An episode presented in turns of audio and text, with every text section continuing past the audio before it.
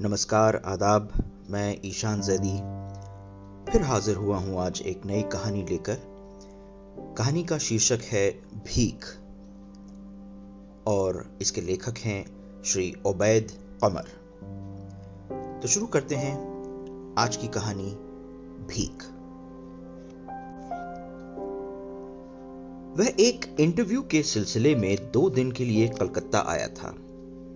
हमेशा की तरह, जब रिज़ल्ट आया तो असफलता मुँह चढ़ा रही थी। पहला दिन तो कुछ मानसिक तनाव और कुछ किताबों के पन्ने में गुजरा।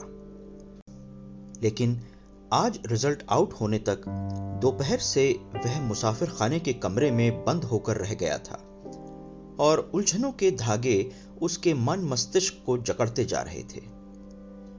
पिता की अचानक मौत के बाद सात व्यक्तियों पर आधारित परिवार का वह तनहा आसरा था। साल भर होने को आया और अब सारी पूंजी खत्म होने को थी। आगे उम्मीद की मल जगी डारों से बंधा बस अल्लाह का रोशन नाम। न मोटी रकम की रिश्वत से वह किसी की झोली भर सकता था, न किसी बड़े नाम की सिफारिश ही उसका मुकद्दर बन सकती थी।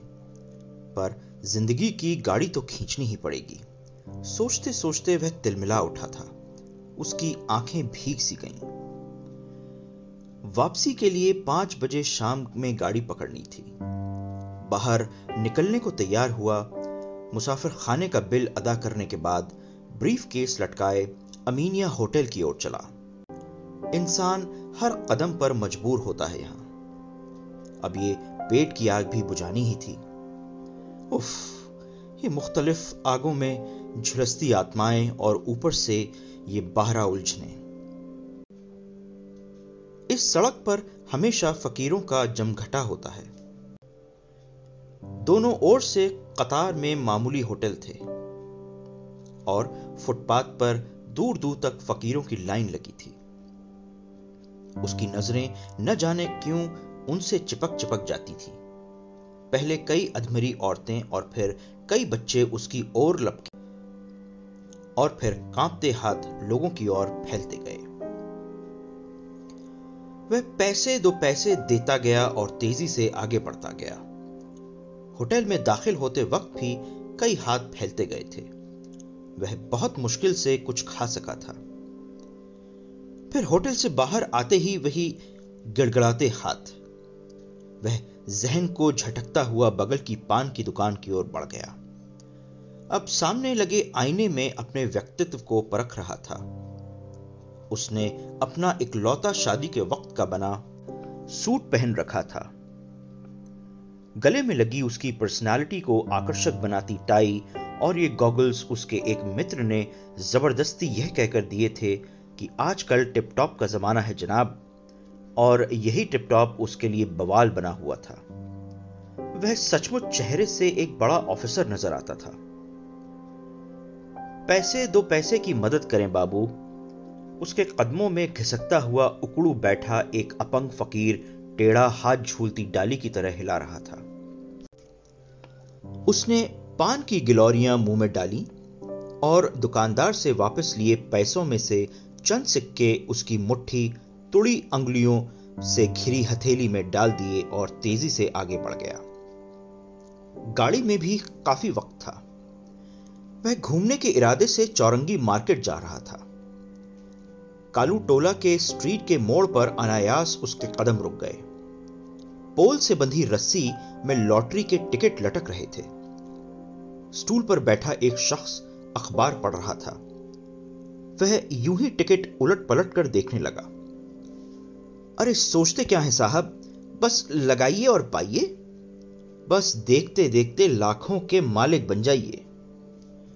उसी समय लंबी लंबी जुल्फें और घनी दाढ़ी, गले में कई किस्म के माले, लुंगी और स्याह कुर्ते में लिपटा हुआ, वह मुजाविर मालूम हो रहा था। उसने देखते देखते कई टिकट ले डाले और तेज़ी से चलता बना। क्या फकीर लोग भी टिकट लेते हैं? हुजूर, मत पूछिए। ये एक रुपए में ले जाते हैं और लोगों को पाँच पाँच रुपए में ये कहकर दे देते हैं कि यही टिकट निकलेगा। अब तो साहब, ये विश्वास की बात है। आपको भी दूँ? ये यूपी ये बिहार, ये महाराष्ट्र है। इसकी तारीख नहीं नहीं, भाई, हमें नहीं चाहिए। पैराडाइज सिनेमा से जरा आगे फुटपाथ पर लगी भीड़ ने उसे फिर रोक दिया। एक अपंग व्यक्ति लेटा था। उसके आसपास रंगीन चौक बिखरे थे। और पास ही में कृष्ण जी की बड़ी तस्वीर के नीचे लिखा था, इस गूँगे और अपंग की सहायता कीजिए। चौक से बने कृष्ण जी की तस्वीर को देखकर उसने सोचा, उफ, कितना अच्छा आर्टिस्ट है बेचारा। और उसने कुछ सिक्के उस तस्वीर पर फेंक दिए। वह चौरंगी बाज़ार जाने को ही था कि एक टैक्सी उससे थोड़ी दूर पर रुकी, एक अधेड़ उम्र का सेठ उतरा। टैक्सी मीटर चार्ज लेकर आगे बढ़ी ही थी कि एक नौजवान जो अच्छे वस्त्र पहने था, सेठ के करीब पहुँचा और कुछ कागजात उसे दिखाने लगा। सेठ ने पहले तो देखने से इनकार किया। फिर कागजात पर उचटती निगाह डालकर ना में सिर हिलाता हुआ आगे बढ़ने लगा।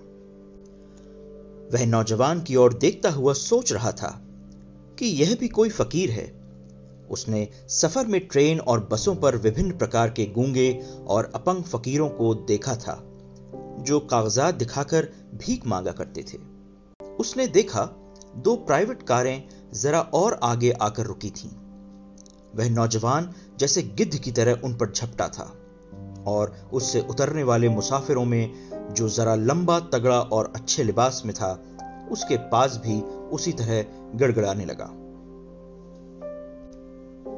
उत्तर भी वही मिला जो सेठ ने दिया था।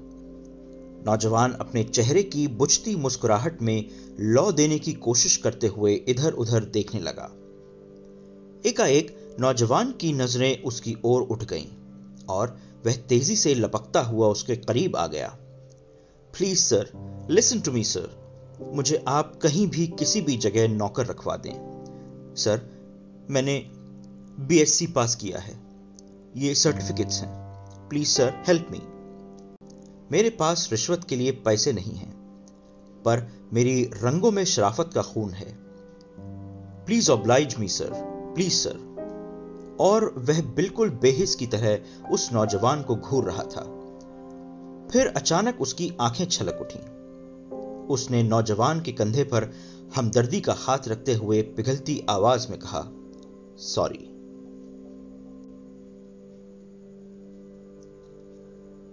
तो दोस्तों, आज की ये कहानी थी भीख। ये कहानी दर्शाती है हमारी समाज, हमारी सोसाइटी की बेकारी, बेरोजगारी और गलत व्यवस्था की शिकार नई पीढ़ी।